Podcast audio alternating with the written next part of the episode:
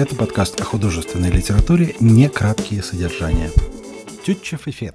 Они всегда вместе, как Ежи и Петруччо. Поэтому этот эпизод подкаста и называется «Разделение сиамских близнецов». Кстати, у Тютчева есть стихотворение «Близнецы», очень мощное – Сиамскими считаются такие братья, которые срослись еще в утробе матери, и разделить их можно только хирургически. Вот и Тютчева с Фетом проходят на одном уроке литературы, издают в книгах под одной обложкой, не повезло им и родиться в один день, пусть и с разницей в 17 лет. Выглядит так, как будто они взаимозаменяемы.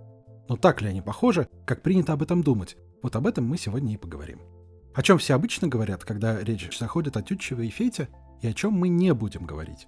О стихотворении умом Россию не понять, а люблю грозу в начале мая, о том, какая настоящая фамилия Фета и вообще о биографиях этих поэтов. Нас интересуют только тексты. По словам Петра Бартенева, издателя журнала «Русский архив», он однажды привез Фету три французских стихотворения Тютчева и попросил перевести их, так как где его муза сродни Тютчевской. Так что представление о поэтическом родстве Тютчева и Фета давнишнее, родилось еще в XIX веке. И да, Тютчев писал стихи на французском. Но и его русскоязычные стихи звучат в окружении современников очень необычно – Давайте сравним. Вот стихотворение второстепенного поэта из 1830-х годов Константина Бахтурина. Однообразные досуги сменили бешенство страстей. Без вдохновения, без подруги проходят время юных дней. Я свыкся с хладной тишиною, душа печальна и нема. Живу в забвенье сиротою, нет грез для сердца и ума. Вполне пушкинские по духу и смыслу стихи с узнаваемыми словами «Вдохновенье, страсти, хладная тишина» Они обычно и ассоциируются у нас с тем кругом смыслов, о которых говорит классическая поэзия. Это быт праздного дворянина, его отношения с друзьями и возлюбленной. А Тютчев? Прилив растет и быстро нас уносит в неизмеримость темных волн. Здесь все по-другому. Вот это слово «неизмеримость» не из лексики пушкинской поэзии. Оно слишком сложное, ученое. Оно мелькало в стихах давно, в XVIII веке, например, у Державина «Воде Бог». «Светил вожженных миллионы, в неизмеримости текут». Потом никто, кроме Тютчева, его не использовал, и снова оно вошло в поэзию в 20 веке у еще одного, как считается, ученого автора, Брюсова.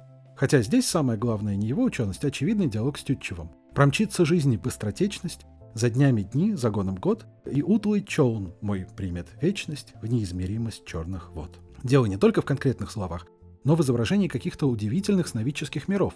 Вот еще пример из Тютчева. Есть некий час в ночи всемирного молчания, Ивоный час явлений и чудес, живая колесница мироздания открыто катится в святилище небес. Это все тоже не похоже на современников. Почему так? Вообще стихи никогда не существуют в вакууме. Они всегда отзываются на какие-то другие тексты, как Брюсов с тюческой неизмеримостью. В чем-то они спорят, в чем-то соглашаются. Уже само по себе желание писать в рифму – это отклик на опыты предыдущих поэтов, которые писали так же.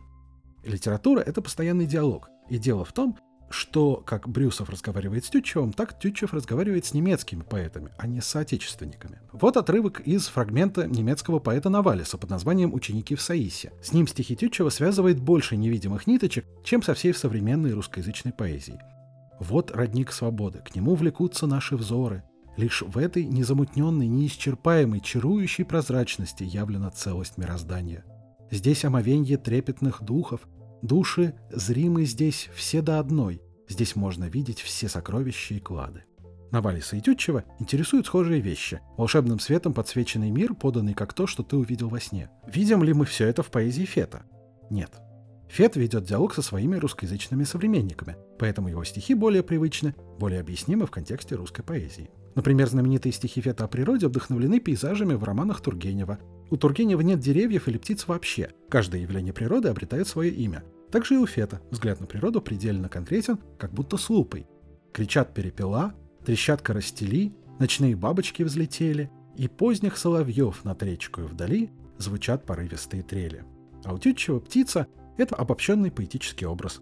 Как птичка с ранней зарей, мир пробудившись, встрепенулся. Или жизнь как подстреленная птица, подняться хочет и не может. И вот насколько близки Тургенев и Фет. Можно параллельно читать пейзажные описания в романе «Накануне» и в стихотворении «Как здесь свежо под липою густою». Тургенев. Тишина полуденного зноя тяготела над сияющей и заснувшей землей. Под липой было прохладно и спокойно. Фет. Как здесь свежо под липою густою, полудневный зной сюда не проникал. Снова Тургенев. Вдали, за рекой, до небосклона все сверкало, все горело. Изредка пробегал там ветерок и дробил и усиливал сверкание. Лучистый пар колебался над землей. Птиц не было слышно, они не поют в часы зноя, но кузнечики трещали повсеместно, и приятно было слушать этот горячий звук жизни. Сидя в прохладе на покое, он клонил ко сну и будил мечтания. И снова Фет. А там вдали сверкает воздух жгучий. Колеблется, как будто дремлет он. Так резко сух, знатворный и трескучий, кузнечиков неугомонный звон.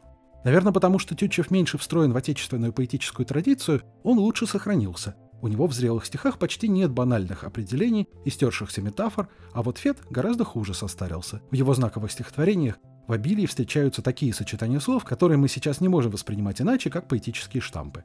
Возьмем пример наугад. Стихотворение «Весенний дождь», 1857 год.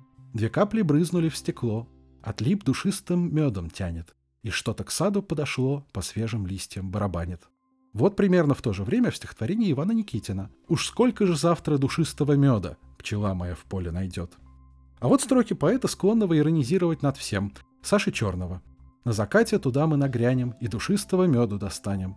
По настроению понятно, что автор здесь глумится над поэтической банальностью душистого меда. У Тютчева, кстати, тоже есть душистый мед. На 30 лет раньше, и не в оригинальном стихотворении, а в переводе. Они оба пишут стихотворения, то есть сравнительно короткие зарисовки в стихах по 8-16 строк. Но Фет делает много такого, чего Тютчев не делает. Например, у него есть поэмы «Сабина», «Две липки», «Студент». Поэма не только длиннее стихотворения, поэма — это еще и рассказанная история. У Тютчева мы такого не увидим. И Тютчев и Фет писали стихи о любви. Как же без них? Но только любовь у них разная. Вот Фет.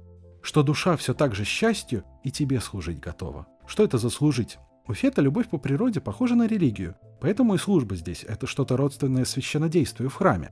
Здесь Фет ведет диалог с итальянцем Петраркой и с его поэтическими последователями.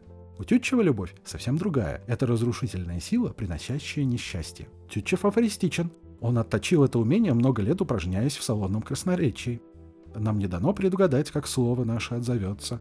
Тебя ж как первую любовь России сердце не забудет. Это о Пушкине. Наконец, всем известная строчка, которую Набоков переделал в «Мы слизь, реченная есть ложь». У Фета есть разошедшиеся на цитаты стихи, как «Я пришел к тебе с приветом», но это не афоризмы. Нам со школы рассказывают, что Тютчев – великий поэт, поэтому мы не можем быть беспристрастны. Но то, что поэтическая сила стихов Тютчева существует отдельно от его репутации, подтверждает вот какой эпизод. Исландская певица Бьорк, услышав стихотворение «Люблю глаза твои, мой друг» в фильме Тарковского, увлеклась этим текстом и написала для него музыку. Получилась песня «The Dull Flame of Desire», то есть тючевская «Тусклый огонь желания». Итак, финальная цитата. «Есть некий час в ночи всемирного молчания. Ивоный час, явление чудес, живая колесница мироздания, открыто катится в святилище небес». На этом все. Не путайте Тютчева и Фета. Не забудьте поставить лайк подкасту на той платформе, на которой вы его слушаете. А еще посмотрите на галерею нейросетевых иллюстраций к стихам Тютчева. Там есть и завораживающая картинка к стихотворению «Близнецы». Ну и напоминаем, что некраткие содержания — это не только подкаст, но и канал в Телеграме и сообщество ВК.